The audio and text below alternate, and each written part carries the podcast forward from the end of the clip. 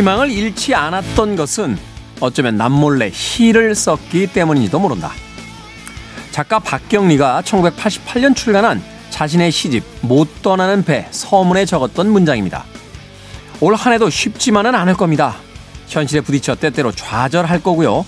견디기 어려운 순간도 만나게 되겠죠. 그럴 때 내게 위안이 되는 무언가를 하고 있는 사람과 하지 않는 사람은 다른 모습일 겁니다. 남들이 알아주는 게 아니라 내가 알아주는 그것. 내 안에 희망을 잃지 않기 위해 우리는 남몰래 무언가를 해야만 합니다. 김태원의 시대음감 시작합니다.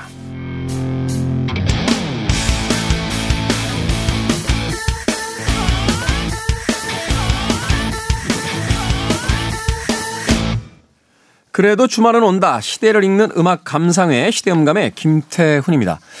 여러분들은 삶에서 힘든 일이 다가왔을 때 어떤 일을 통해 용기를 얻고 또 위안을 받으십니까? 제 주변에 있는 사람들 중에는 맛있는 음식을 먹는다. 또 남들이 모르는 자신만의 비밀 장소에 가서 시간을 보낸다. 또 가족과 자녀들의 얼굴을 쳐다본다. 뭐 이런 이야기를 하시는 분들이 꽤 많더군요. 역시 박경리 작가는 어, 작가답게 남몰래 시를 씀으로써 그 힘든 일들을 견디고 희망을 가져왔다라고 고백합니다. 어, 우리가 24시간 365일 언제나 같은 속도와 같은 페이스로 살아갈 수는 없겠죠. 때때로 좌절하게 될 테고 또 때때로 상처를 받는 그런 일들이 우리의 일상과 인생에서 계속해서 일어나게 될 겁니다. 그때를 위해서 하나의 보험처럼 내가 가장 좋아하는 것, 내가 가장 좋아하는 공간, 또 내가 가장 좋아하는 음악, 또 내가 가보고 싶어 하는 어딘가, 만나고 싶은 누군가, 또 어떤 행동, 이런 거 하나를 마치 삼국지에 나오는 그 비밀이 가득한 아, 묘수가 적혀 있는 가죽 주머니처럼 한두 개씩 준비해 놓는 건 어떨까요? 그렇다면 2023년 어떤 일이 다가올지는 모르겠습니다만 그럼에도 불구하고 조금은 든든한 마음으로 시작해 볼 수 있지 않을까 하는 생각 해보게 됩니다. 자, 김태훈의 시대음감, 시대 이슈들 새로운 시선과 음악으로 풀어봅니다. 토요일과 일요일, 일라드에서 낮 2시 5분, 밤 10시 5분 하루에 두 번 방송이 되고요. 한민족 방송에서는 낮 1시 10분 방송이 됩니다. 팟캐스트로는 언제 어디서든 함께 하실 수 있습니다. 자, 엘비스 코스텔로의 음악 듣습니다. God Give Me Strength.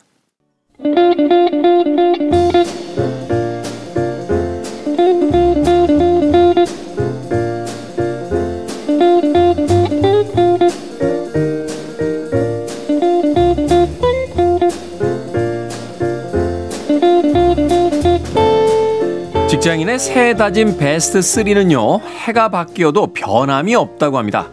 바로 운동, 다이어트, 독서라고 하는군요. 그중 독서만큼은 이 시간과 함께 꾸준히 도전해 보시는 건 어떨까요?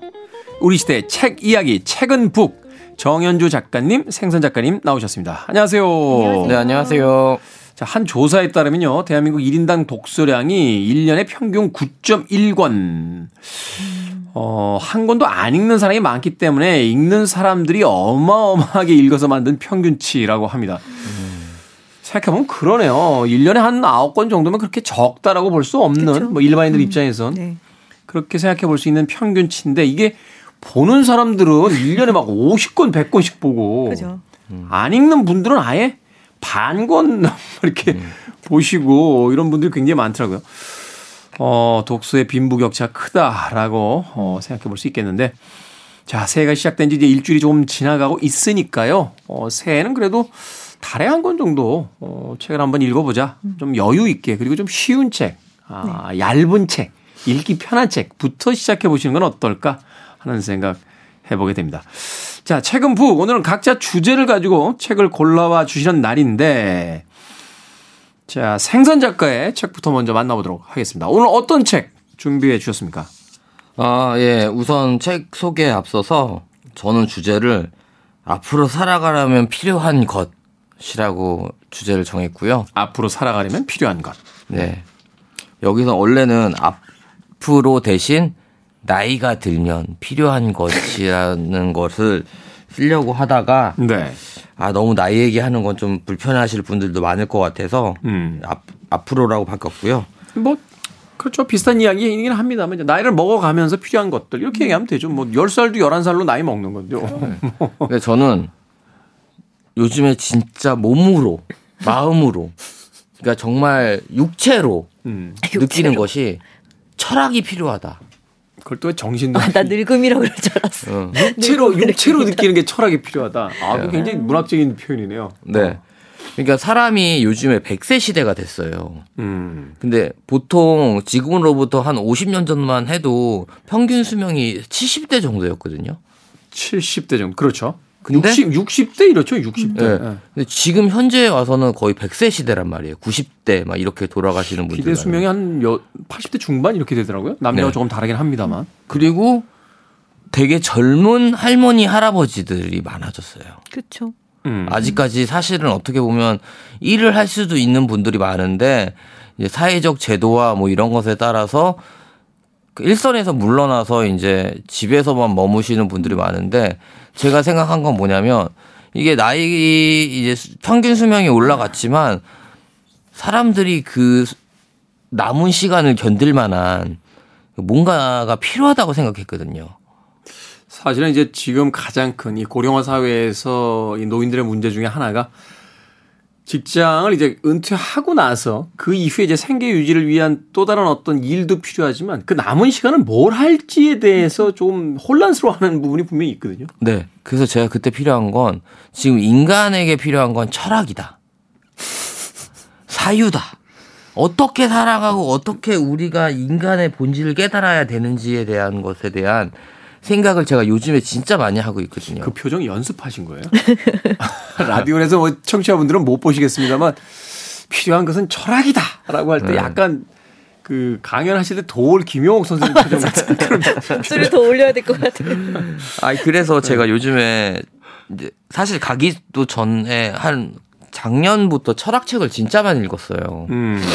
그래서 근데 읽다 보니까 철학책에도 이제 읽, 내가 읽어야 되는 책과 읽을 수 있는 책과 읽을 수 없는 책이 있어요.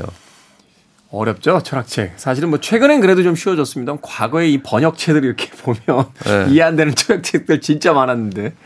예, 그래서 제가 요즘에 제일 열광하고 있는 철학자 장폴 샤르트르가 쓴 제가 구토나 이런 것들은 읽었었거든요. 네. 소설은 문학이란 무엇인가 막 이런 것도 읽고 있었는데 우연히 실존주의는 휴머니즘이다. 음. 라는 책을 알게 됐어요. 사르트르. 프랑스가 사랑한 사르트르. 네. 음.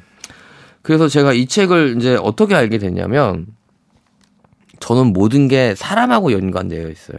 제가 관심 있고 흥미로워하는 사람이 뭔가를 읽고 있으면 그 책을 남몰래 사서 그분 몰래 사서 읽고 나도 알고 있다라는 음. 거를 많이 하거든요. 사실 저도 그래요. SNS에서 이렇게 그 제가 이렇게 팔로우하는 그 분들이 어이책 재밌다 그렇게 또 뭐 이 드라마 영화 재밌다 이러면 몰래 봐요.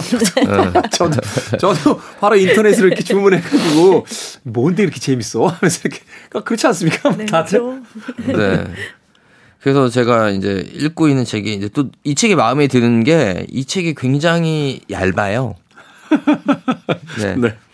이게 중요하죠. 강연을 한 것을 이제 텍스트로 옮긴 거거든요. 네. 그래서 이게 한 100페이지 정도 돼요. 그런데 한글로 써 있고 좀 쉽게 풀어 쓴 거거든요. 특히 어, 강연이니까. 아, 잠깐만 한글로 써져 있겠죠. 네. 한글에서 번역된 책인데 전혀 이해가 안 돼요. 아 그런데 이해가 안 돼요? 네. 불어를 배워야 될 것 같아요. 아 그래서 시, 여기서 이제 나오는 두 가지 핵심적인 내용은 실존은 본질에 앞선다. 음. 라는 말이 있고, 그 다음에 진짜 제가 멋있게 자주 인용하는 문구가 또 두 번째로는 인간은 자유롭도록 저주받았다. 음. 우선 이 두 문장의 가치만으로 이 100페이지짜리 책은 가치를 다합니다. 읽어보셨어요? 아, 그, 아전못 읽어봤어요. 네. 저는 이 책을 지금 세 번째 읽고 있거든요. 네. 제가 책에다가 줄을 안 쳐요. 많이 쳤던데 아까 보니까. 네. 근데 엄청 많이 치고 막 외우듯이 공부하고 막 그러거든요. 원래 책에다 줄 잘 안 치시는 분들은 이제 소장 욕구가 강하시거나 아니면 헌책으로 파실 생각. 아, 저는 두 번째입니다. 그래가지고 실존주의는 휴머니자 이 책을 읽으면서 이제 샤르트르에 대한 평전 같은 것도 제가 좀 봤는데 이 사람이 초단신이더라고요. 그렇죠. 160이 안 됐더라고요. 네. 그러니까 저하고 좀 뭔가 좀 일맥상통하는 부분이 있어요. 단지 그것만으로요? 네. 키가 작아. 그리고 엄청나게 인기가 많았다는 거예요. 이게 또 나하고도 좀 관계가 있거든요. 관계 그러면 뭔가 좀 가까운 그다음 계약 결혼 막 이런 것도 있잖아요. 음. 있죠. 어, 모바라의. 그 유명한 계약 결혼에 대한 이야기. 그래서 저는 우선 심지어 저 몽파르나스 묘지에 가면 음. 붙어 있잖아요. 같이 붙어 있어요. 묘지도 네. 맞아요, 맞아요. 네 네. 그래서 여자들 키스 자국 엄청 많아요. 아마 들어가는 입구 네, 쪽에서 바로 얼마 맞아요. 얼마 안 지나서 있는 걸로 알고 있어요. 그러니까 저는 이 책을 읽으면서 잘 이해가 안 돼요. 만약에 제가 하루에 한 페이지를 읽으면 두 줄 정도 이해가 된다고나 할까? 음. 그런데 이게 여러 번 읽다 보면 조금씩 조금씩 이해가 되고 그 이해라고 하기보다는 아, 혹시 이 뜻이 아닐까? 막 이런 생각 들잖아요. 문득 음. 알아차리고 예상하게 되고 상상하게 되는데 여러분들 진짜 쉬운 책만 읽을 생각 하지 마시고 괴로운 책도 읽어 보셔야 인생을 살아가는 데 있어서 도움이 된단 말이에요. 특히 독서는 쉬운 책부터 읽으면 나중에 어려운 책을 못 읽어요.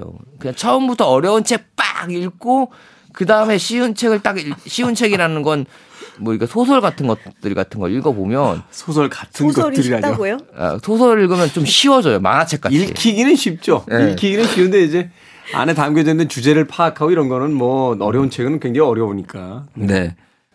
토요일에도 오프닝 때 말씀하셨던 것처럼 우리나라 이제 젊은 사람들이 책은 안 읽는데 짧은 텍스트를 많이 읽는다고. 음. 그뭐 시대적인 어떤 네. 그 이제 미디어의 변화죠. 네. 네. 근데 그런 분들이 짧은 글들만 익숙하고 SNS라든가 인터넷에 올라와 있는 조각 뉴스들만 읽어보신 분들이 어떤 책이라도 좋지만 특히 이런 철학책을 한 권 골라서 읽어보신다면 어휘력도 늘고 음. 좋아요. 제가 이제 은근히 계속 내용을 피하고 있거든요. 은근히가 아니라 지금 대놓고 아, 대놓고 피하고 있어요. 근데 여러분 철학은 설명하는 게 아니에요. 자기가 듣고 자기가 해석하는 겁니다. 무슨 네. 말인지 아시죠? 네, 알고 있죠. 만약에 이 책을 읽고 제가 아, 실존주의라는 것은 무엇이기 때문에 그것은 그 휴머니즘과 연결되어 있습니다라고 여러분들에게 얘기를 하잖아요. 음. 그러면 여러분들은 굳이 이 책을 읽으실 필요가 없고요. 그 다음에 이게 화두를 던지잖아요. 음. 어떤 화두를 던짐으로써 이 논쟁을 불러일으키고 사람들이 이 작가가 했던 말에 대해서 해석을 덧붙인단 말이에요. 음. 댓글의 문학이라고나 할까요? 댓글의 문학. 네. 그래서 이 책은 100페이지밖에 안 되지만 얼마나 네. 빨리 읽고 이 책을 읽는 게 중요한 게 아니고요. 음. 계속 반복해서 이 사람이 던지는 말들을 생각하게 되고 그 주제들에 대해서 이제 내 경우와 빗대어 비교를 하게 돼요. 음. 아 너무 힘들다. 그냥 어려워. 솔직히 어려워요 책이. 그러나 읽을만 합니다. 이상입니다. 나오셨으니까 이 책에 대해서 한 줄은 좀 알려주고 가세요. 그냥 아까부터 책에 대한 내용은 하나도 없이 어렵다, 어렵다 뭐 이런 이야기 말고 그 네. 구체적으로 내용 안에 들어가서 한 줄만 이게 이 샤르트르 철학의 정수라고 할 수 있습니다. 제가 읽을 부분이 인간은 자유롭 자유롭도록 선고받았다. 음. 고 말하면서 표현을 하려는 것이 표현을 하려는 것입니다. 인간은 선고받았습니다. 왜냐하면 인간은 그 자신이 스스로를 창조한 것이 아니기 때문입니다. 음. 이게 무슨 말인지 알겠죠? 네. 선고라는 말에서 이제 그걸 딱 잡아는 거죠. 하지만 다른 한편으로 인간은 자유롭습니다. 왜냐하면 그 자신이 세계 속에 던져진 이상 인간은 자신이 하는 모든 것에 대해서 책임이 있기 때문입니다. 자유롭다라는 것은 책임이 있다르다는 뜻이잖아요. 무슨 말인지 이해하시죠? 그리고 인간은 자신의 열정에 대해서 에도 책임이 있습니다. 열정. 열정만 가지고 살아갈 수는 없지만 그 열정을 가지면 책임도 있다라는 뜻입니다. 인간이란 자기가 좋을 대로 징표를 해석한다고 생각하기 때문에 따라서 실존주의자는 인간은 그 어떤 뒷받침도 그 어떤 도움 없이 매 순간 인간을 발명하도록 선고받았습니다. 음. 발명을 받도록 선고받았다. 그, 어. 태어남이 우리의 어떤 자의에 의해서 태어난 것이 아니기 때문에 인간의 모든 것들은 사실은 이제 운명적으로 선고 받아진 것이지 우리가 스스로 선택한 것은 아니다. 통역사 같아요. 아, 그런데 이제 자유롭다라고 하는 건 뭐냐면 음, 말하자면 스스로 이제 선택할 수 있는 많은 것들을 부여받았다. 네. 네. 거기에서 이제 우리의 어떤 현실적인 어떤 존재의 의미가 있다. 뭐 이렇게 그렇죠? 이야기하는 거군요. 좀 하시네요. 철학 좀 아시나 봐요. 근데 저는 이제 앞으로도 그렇고 이제 대학 다닐 때 교양 과목에서 듣던 생각이 나서 네. 저는 그래서 좀 철학책을 많이 가져오려고요. 음, 사실은 필요한 것 같아요. 왜냐하면 이제 이 디지털 시대에 들어선 지도 벌써 어 20여 년에 뭐 밀레니엄을 이제 그 원점으로 본다라면 세상은 정말 정신없이 변해가고 있는데 또 앞서 이야기한 것처럼 우리의 평균 수명은 늘어나고 삶의 방식도 변해가고 있는데 우리의 살아가는 어떤 그 로직 같은 것들은 그 과거에 머물러 있는 게 아닌가라는 맞아요. 생각을 다시. 한번 해보게 되거든요. 물론 철학도 과거에서 출발한 거긴 합니다만 그럼에도 어떤 생각의 그 방법이라는 측면에서 그것을 빌려서 철학이라는 도구를 좀 빌려서 우리의 어떤 이후에 살아감에 대해서 다시 한번 진지하게 고민을 해야 될 그런 시점에 우리가 와 있는 게 아닌가 그런 생각을 해보게 되네요. 그 유명한 예, 프랑스의 국보급으로 취급받는 작가 장폴 샤르트르의 책이죠. 음, 실존 주의는 휴머니즘이다. 라는 책을 통해서 우리 생선 작가 우리에게 아주 묵직한 예, 화두를 선고를 음, 예, 선고를 음. 화두를 선고해 주셨습니다. 네. 예, 철학을 배워야만 한다. 네. 철학을 더 많이 우리 삶에 체화시켜야 된다라고. 그러니까 여러분들도 살아가시면서 뭔가를 찾지 마시고 스스로 발명하시기 바랍니다. 인생을. 네. 무슨 얘기인지 잘 모르겠습니다. 어, 디제잉 정말 이런 식의 이야기들이 많아요. 아, 최선을 다하고 있어요. 네. 네. 정말 최선을 다하고 있습니다. 자, 근데 또 하시는 또 말씀하신 또 구절 구절에 오랫동안 또 생각이 또 머물게도 되는군요. 네. 네. 실존주의는 휴머니즘이다. 장폴 사르트르의 책 생선 작가의 추천작으로 소개받아 봤습니다. 자, 킬러스의 음악 한 곡 듣고 갑니다. Human. 김태원의 시대음감 생선 작가 정현주 작가와 함께 우리 시대의 책 이야기 책은 북 함께하고 있습니다. 킬러스의 Human 듣고 왔습니다. 자, 이번에는 정현주 작가님이 골라오신 책. 어, 정 작가님은 두 권의 책을 골라오셨는데, 네, 네. 어, 그첫 번째 책, 어떤 책입니까? 계속 태어나는 당신에게. 계속 태어나는 네. 당신에게. 그 박연준 시인하고 장석주 시인 이 부부가 책을 냈어요. 네. 최근에 나온 책이고요. 둘 다 오늘은 신간을 가지고 왔는데 책이 재밌는 게 어, 박연준 작가 부분이 이렇고요. 정면으로 보면 네. 뒤집으면 아. 책을 이렇게 뒤집어서 볼 수 있게 뒷면부터 다시 볼 수 있게 뒤집는다는 게 이렇게 말하자면 덤블링 하듯이 이렇게 네, 돌리는 거. 돌리면 장석주님의 어. 부분이 음. 나와요. 아, 그 두 책의 양쪽 표지가 평등하네요. 아이고, 네. 이 부부들이, 이 부부분이 가끔 책을 내시거든요. 독서일기 같은 것도 내시고, 여행기도 내시고, 근데 이런 식으로 구성되어 있고. 아니, 그 구성 자체가 굉장히 평등하다고 제가 이야기 드린 게, 음, 우리는 이제 그 책을 왼쪽으로 넘기면서 읽잖아요. 네. 근데 그거를 그냥 이렇게 가로로 그 돌리면, 음, 네. 뒤쪽에 있는 사람은 이제 오른쪽으로 책을 넘기면서 봐야 되니까 일본식 독서가 네, 네. 되니까 이게 사실은 우리나라식 독서 방식으로 보면은 이제 그 조금 불평등하게 느껴질 그렇죠. 수 있는데 음. 그거를 세로로 이렇게 뒤집어서 네. 다시 뒤집으면 뒤쪽도 역시 좌로 넘기면서 볼 수 있게 돼 있으니까 네. 아 그런 배려가 참 놀랍네요. 네, 띠지를 어. 벗기에 완전히 똑같고요. 네. 띠지 상으로 봤을 때는 박연순 시인이 앞쪽처럼 보이는데 음. 그건 이제 출판, 출판, 출판 사에서 약간 마케팅적으로 또 네. 그런 게 있나요? 여성이 앞에 있는 느낌인데 어쨌든 음. 이게 편지로 요즘에 편지책이 많이 나와요. 서간문책. 네, 그래서 왜 편지책이 제가 올해 책을 낼 건데 편지책 구성으로 바꿔서 다시 쓰고 있는데 아, 그래요? 음. 너무 늦어버렸어요. 음. 너무나 많은 편지책이 나오고 있는데 도대체 왜 편지책이 이렇게 많이 나올까라는 생각을 했는데요. 저 자신도 편지를 쓰고 싶더라고요. 그러니까 지금 우리가 팬데믹이 길어지면서 어떤 소통의 부재를 다들 느끼는 것 같아요. 충분한 소통이 되고 있지 않다라는 느낌. 음. 그리고 요즘에 많이 나오는 키워드 중에 하나가 다정이에요. 책에 붙어 있는. 최근에 이 존댓말이죠. 그 네. 올림체로 이 책을 많이 쓰시더라고요. 네, 어. 다, 정하고 예의 바르게. 그러니까. 예. 네, 그래서 다정이라는 단어가 들어간 책 제목이 너무 많이 나왔어요. 코로나 동안에. 음. 그 말은 결핍되어 있는 가장 큰 것이 다정이라는 생각이 들거든요. 그래서 다정을 가장 잘 표현할 수 있는 문학적인 장르가 무엇일까? 라고 음. 생각했을 때 서간문 중에 서간문이 그 중에 하나가 아닐까라는 생각이 들었고 말 거는 투로 이제 쓴 책인데 여기 보면 이 두 분이 오랫동안 애정해온 예술가 18명에게 보낸 편지가 들어 있어요. 아, 그것은 우리나라의 어떤 친분 있는 예술가뿐만이 아니라 뭐 음. 해외에 있는 뭐 자기가 흠모하는 이런 예술가들에게 보내는 편지인가요? 네, 거의 해외에 오. 있는 분들이 많고요. 우리나라에서는 김소월 시인이 들어 있어요. 음.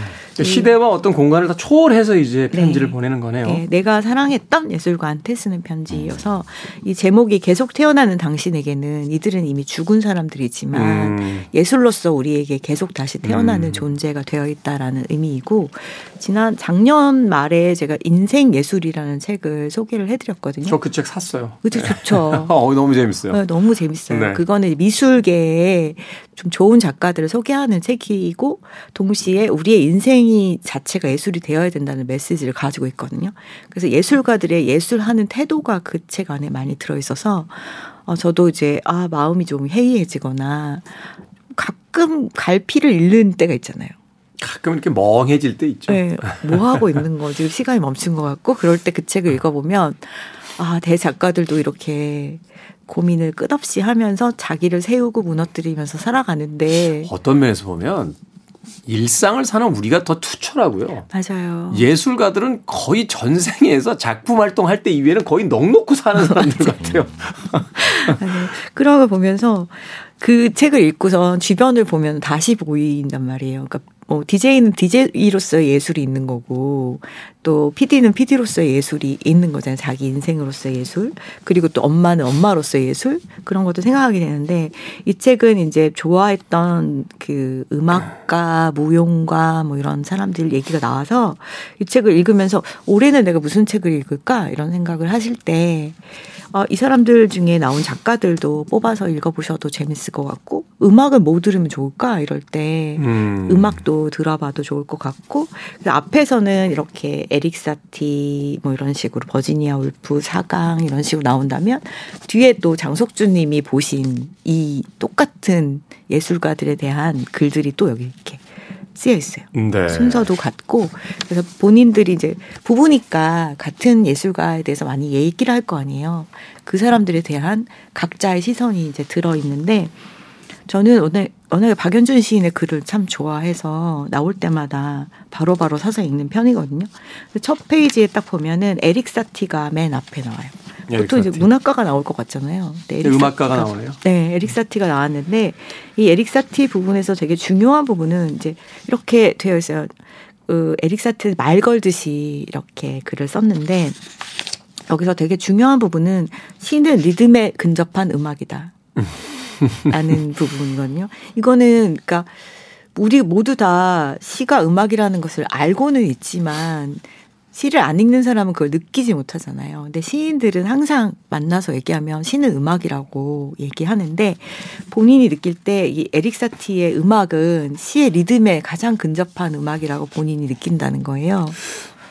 아마 그 시인의 어떤 시의 감정하고도 맞물리는 게 아닌가라는 생각이 드는데 에릭 사티의 음악이 약간 그 서정적이지만 약간은 좀 쓸쓸하고 슬프죠. 그리고 또 음을 이렇게 짚어나갈 때 보면 조심조심스러워요. 맞아요. 네. 네. 뭐, 뭐, 대표적인 뭐 짐노패디 같은 그런 그의 대표작들이라든지 네. 이렇게 살펴보면. 네. 음. 그래서 이분이 이제 이 짐노패디 중에서 자기가 자주 듣는 것들 얘기를 짐노패디 1, 2, 3 얘기하면서 비감이 느껴진다는 거예요, 여기서. 근데 단조풍에. 이, 네. 근데 이 비감이 쓰고 있는 모자가 명랑 아닌가요? 그러면서 자기는 에릭 사티 음악을 들을 때 명랑을 느낀다는 이야기가 음. 나왔어요. 그러면서 썼던 부분이 자기 썼던 시랑 이렇게 얘기 나오는데 음악은 어, 흐를 때도 있지만 고여 있을 때도 앉아 있을 때도 싸우고 있을 때도 있어요.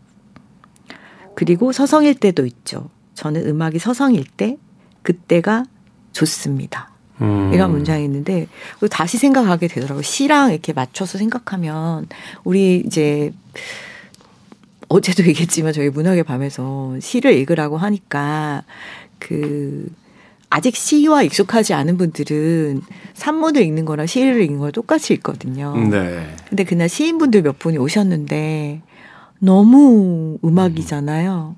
우리가 시인이 직접 읽어주는 시를 들을 필요가 사실 있거든요. 이 사람이 어떤 호흡으로. 그러니까 우리가 음악을 들을 때도 가수마다 좀 다르잖아요. 들리는 게. 네. 시도 마찬가지인데 시인들, 그러니까 원작자가 어떤 리듬으로 이 시를 썼는지는 그 원작자가 읽는 거를 들어보는 게 참 좋은데 그날 이제 그런 시간들이 있었거든요. 그래서 거기 오셨던 아직 문학에 많이 문학을 많이 접하지 못한 분들이 아 정말 시는 음악이었네요 이런 음. 얘기를 했고 그날 제가 초대를 얼결에 했는데 오셨어요 이분이 음. 오셔가지고 다른 시인의 시도 읽어주고 막 그랬는데 그날 음, 피아노가 있었는데 피아니스트가 에릭 사티를 연주해 줬어요. 이걸 제가 올해 페이지 중에 한 페이지를 음악이 서성이는 시간을 어, 음미하는 시인의 마음에 대해서 제가 생각을 하니까 되게 연말에 엄청 바빴는데 갑자기 좀 차분해지면서 그 제가 저희 서점에 북토크 하려고 작가분들을 많이 모시면 시인들은 우리 말과 말 사이가 뜨는 거를 우리는 참 못 참잖아요. 시인들은 좀 아니더라고요. 음. 저는 이 순간도 좋아요. 이 순간이 우리가 대화하고 있는 것 같아요. 이러던 거예요. 근데 관객들이 가만히 있으면 정말 북토크 해봐서 아시지만 다들 엄청 숨 막히잖아요. 진행자 음. 입장에서는. 그래서 많은 분들이 이렇게 인터뷰할 때 저를 이제 모듈레이터를 쓰는 게 저는 네, 공백을 용서치 않거든요. 그러니까. 근데 시인분들은 아니에요. 그냥 이 시간을 우리 같이 즐겨봐요. 이런 말을 하는 시인도 있었고 했는데 이 박연준 시인의 이 글을 읽으면서 그래 음악이 서성이는 느낌을 느끼는 마음이 시인의 마음이 아닐까라는 생각을 좀 했었고 네. 그 다음에 이제 사강 이야기 또 나오면 사강은 여기 이 문장이 있어요. 수표가 꽃처럼 만발하던 봄이었다. 이게 봉주르 뉴욕이라는 사강의 책에 나온 내용인데 음. 사강이 돈을 해프게 쓴 걸로 굉장히 유명하잖아요. 돈이 생기면 막 친구들 다 사줬거든요. 사강하고 오스카 와일드하고 뭐이 네. 낭비벽에 있어서는 당대 최고의 문, 문인들이었죠. 네. 자기 시대에. 맞아요. 그 도스토예프스키 같은 경우는 또 도박을 했고. 네, 그 도박을 한 이유가 돈이 있으면 글을 안 써서 그래. 다 써버려야지 하는데 이제 상황 유, 유 명한 얘기가 있어요. 도박을 왜 이렇게 하냐고 그랬더니 아니 가능성이 바로 저 앞에 있는데 어떻게 지나가겠냐. 뭐, 말도 안 되는 이제 궤변을 늘어놓기도 했었는데. 네, 자기를 벼랑으로 밀어넣어서 글쓰기 욕구를 이제 자극했다라는 얘기했는데 사강 같은 경우는 수표를 정말 첫 책부터가 이제 팡 터지면서 엄청난 부자가 돼서 막 스포츠카 사고 막 그런 유명하잖아요. 근데 자기 차를 차 좋아하니까 차를 사는 거 말고는 돈을 다 써버리는데 주로 주변 사람들 다 사줬다고 해요. 음. 그래서 뭐 냉, 친구가 집 집이 없으면 집 사주고 음. 냉장고가 망가졌으면 냉장고 사주고 이런 식으로 했다고 해요. 그러면서 어, 이렇게 지속적으로 잃는 행위를 계속 해왔던 그녀에 대한 이야기들이 이제 써 있어요.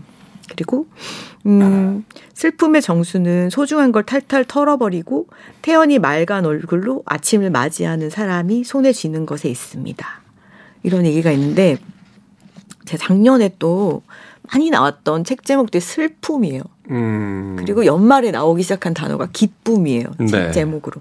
슬픔에 대해서 왜 우리들이 슬픔의 방문 막 이런 책들도 굉장히 인기인데 왜 우리는 또 슬픔에 주목했을까? 이런 생각을 하게 됐었거든요. 근데 슬픔을 통해서 우리가 얻어내는 것들이 있잖아요. 그런 것들에 대한 생각을 하게 만드는 글이었어요. 그래서 음. 되게 좋아요. 여기서 늘 뭔가 대단히 크게 읽은 적이 있는 사람에게 마음이 가요. 읽은 후 의연하게 다시 걷는 사람이요. 작아진 사람, 다시 처음으로 돌아가 행동하는 사람, 어리석음을 포기하지 않는 사람이요. 저는 꺾여본 나무에 마음이 갑니다. 이런 이야기들. 그러니까 사강이 굉장히 사실은 화려한 인생을 살았지만 엄청나게 불행한 또 인생을 살았던 것으로 유명하잖아요. 풍파가 많았고. 네, 풍파가 너무 많았던 사람. 이런 이야기들이 나와서 이 작가들의 책들을 하나씩 하나씩 읽어보고 그러는 것도 좋겠고 저는 여기에 이제 그 리진스키라는 무용가 이야기가 나오거든요. 근데 리진스키 얘기 중에 저 이게 되게 좋았어요. 진짜 재능은 자신을 느끼는 거예요. 음. 또 우리는 우리 자신을 별로 느끼지 않잖아요. 우리 안에 있는 사람과 어, 자기 자신을 느끼는 것이 우리의 어, 재능이다. 뭐 이런 얘기부터 해가지고 아, 너무 재밌는 저는 존버거 부분을 또 존버거 너무 좋아하니까 존버거에 대한 이야기도 너무 좋았고 그래서 다 읽으시고 또 이렇게 딱 뒤집어서 장석주 시인이 뭐라고 했지 이렇게 읽어보는 재미가 있는 책이고요. 한 번씩 책을 이렇게 돌려가면서. 네. 아. 그래서 재밌게 저는 읽었어요. 그래서 글도 아름답지만 올해 내가 마음을 어디에 세워서 어떤 예술을 향해서 갈 것인가를 생각할 때 여기 나와 있는 작가들 기꺼이 잃어버리는 작가라든가 음? 그런 것들을 생각할 수 있는 부분이 많아서 계속 태어난다는 의미를 생각하게 돼요. 나는 죽었다 다시 태어나는 것이 까미가 그런 얘기했거든요. 지성인이란 스스로를 자기를 죽였다가 다시 태어나게 하는 것이 지성이라는 말이 계속 태어나는 것이 이 사람들 여기서는 의미는 이제 계속 우리가 다시 보고 다시 보고 다시 읽게 된다는 이야기지만 그러니까 계속 이제 새로워진다는 거죠. 네네. 어, 새롭게 각성하게 되고 새롭게 인식하게 되고 몰랐던 것을 다시 찾아내고. 네. 그렇죠. 어, 우리가 사실 앞으로만 가는 시간을 1년이란 단위로 끊어서 음. 굳이 새해라고 명명하는 것은 네. 하나의 사이클을 끝난 뒤에 그 자리에서 음. 이제 새롭게 예, 네. 다시 태어나고 또 새로 결심하고 음. 새로 뭔가 바뀌어야 된다라는 어떤 그 리추얼을 주는 거잖아요. 네네, 자, 자꾸 자극을 주는 건데 네. 그런 의미에서 바로 그런 책에 대한 이야기를 네. 어, 또 정윤 작가님께서 해주셨습니다. 자, 두 번째 책좀 네. 짧게 소개해 주시죠. 네, 이번은 시집입니다. 이 시집은 정말 제가 이거 읽고 깜짝 놀랐어요. 우리가 주목할 만한 시인이 나왔다라고 생각했는데 아. 제가 그 얘기를 올렸더니 다른 분들 이 책을 만드신 분도 똑같이 얘기를 했어요. 주목 음, 한 10년 전쯤에 박준 시인을 발견했을 때 느낌이다. 그러니까 굉장히 대중적이면서도 시를 음. 잘 쓰는 사람이 그렇게 많지는 않잖아요. 시를 잘 쓰는 사람 많은데 대중적인 사람 별로 없는데 이분은 딱 그런 분이어서 여러분이 한번 읽어보시면 어떨까 해서 가져왔습니다. 이 책에 나오는 구절을 제가 오늘의 그 주제로 가져왔어요. 우리는 함께 사랑으로 시간을 뚫었다. 음. 어, 이제 우리가 시간에 대해서 굉장히 많이 생각하게 되는 연초에 읽어보시면 좋을 것 같고요. 제목은 우리가 키스할 때 눈을 감는 것. 이분의 저는 이 책을 읽기 전에 이분의 인터뷰를 먼저 보게 된 거예요. 우리 그 온라인 서점에서 발행하는 매주 나오는 거 있잖아요. 네. 이분 인터뷰 너무 인상적이었어요. 책을 만드는 행위가 너무 행복했고, 근데 우리는 마냥 그렇진 않잖아요, 사실은. 되게 고통스럽잖아요. 아우, 세상에서 제일 힘들어요. 네. 이게 공동체 일이라는 걸 확실히 알았고 음. 너무 좋았고 그 어린 시절에 절에서 컸대요. 아. 절에서 컸던 이야기가 이제 여기서 어느 날 어느 여름날 나를 키우던 아픈 사람 이게 이제 비구니 스님 손에서 컸던 이야기가 엄마가 편찮으셔가지고 음. 컸던 이야기라 그리고 또 다른 인터뷰에서는 뭐가 있냐면 배가 부르면 씨가 써지지 않는다. 그래서 하루 한 끼만 먹으면서 시를 썼대요. 너무 귀엽잖아요. 그리고 아, 그 마음이 여기 담겨 있구나라는 생각이 드는데 이 이제 비구니 스님이 해줬던 풀 한 폭이 서 있으면 있는 거란다. 그래서 요즘에 시 좋아하는 사람들 거란다가 유행어요. 거란다 그런 책. 거란다. 시가 굉장히 좋으니까 뭐 길게 설명하지 않고 시는 제가 허락받고 왔으니까 짧게 음. 읽어드릴게요. 네, 한 문장만 읽어주세요. 네. 네. 일단 여기서 굉장히 좋은 시들이 많아가지고 제가 보시면 정말 밑줄을 쫙쫙 그어놨어요. 엄청 좋고 시는 무엇인가라는 생각을 하게도 만드는 부분이 있고요. 그리고 이제 소보로라는 시를 제가 좋아해서 이 시는 거의 전 문장에 밑줄을 그었어요. 소보로. 음. 시인의 마음이라는 게 종이를 볼 때 구름을 보는 거라고 하더라고요. 음. 우리가 종이를 보면은 나무가 보이잖아요. 그 나무를 키운 구름을 볼 수 있는 게 시인의 마음이라는 얘기들을 그 하는데 그 이면의 것을 볼 수 있는. 네. 여기서는 소금을 핥고 동해로 퍼지는 그 장면을 이렇게 상상해 보면은 너무 아름다웠어요. 이 시인이 너무 궁금해가지고 제가 한번 뵙자고 해서 서점에서 만났어요. 세상 그렇게 해맑은 사람이 없고 이 동생이 실제로 빵가게를 하더라고요. 음, 거기서 또 영감을 얻었고. 네, 그리고 엄마랑 여기서 엄마랑 콩국수 먹고 이런 엄마를 엄청 사랑해요 이분이. 음.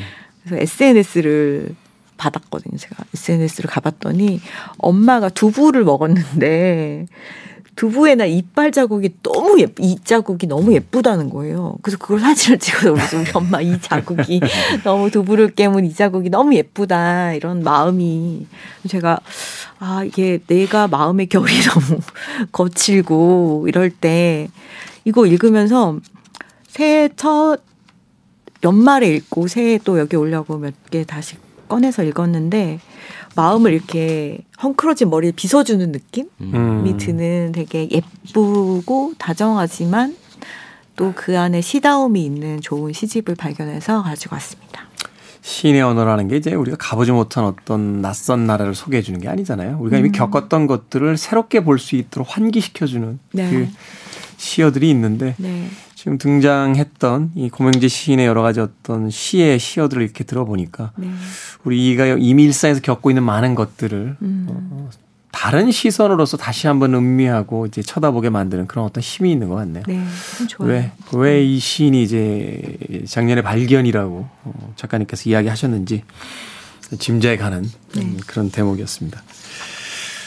새해 책 읽으니까 참 좋네요. 어, 음. 새해는 좀 더 책을 많이 읽을 수 있는 시간이 있었으면 좋겠다. 모두에게 네. 하는 생각을 해보게 됩니다. 자, 김태훈의 시대음감 생선 작가 정인주 작가와 함께 우리 시대 책 이야기 책은 북 오늘 어, 세 권의 책 읽어봤습니다. 두 분 감사합니다. 감사합니다. 네, 감사합니다.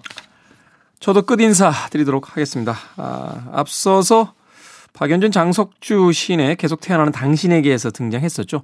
이 음악가가요. 사실은 세계 최초의 까메오 배우예요. 어, 막간이라고 하는 흑백 영화에 출연함으로써 세계 최초의 까메오 배우로서 이름을 날린 그런 음악가입니다. 에릭 사티의 짐노패디 넘버 원 들으면서 저도 작별 인사 드리겠습니다. 지금까지 시대음감의 김태훈이었습니다. 고맙습니다.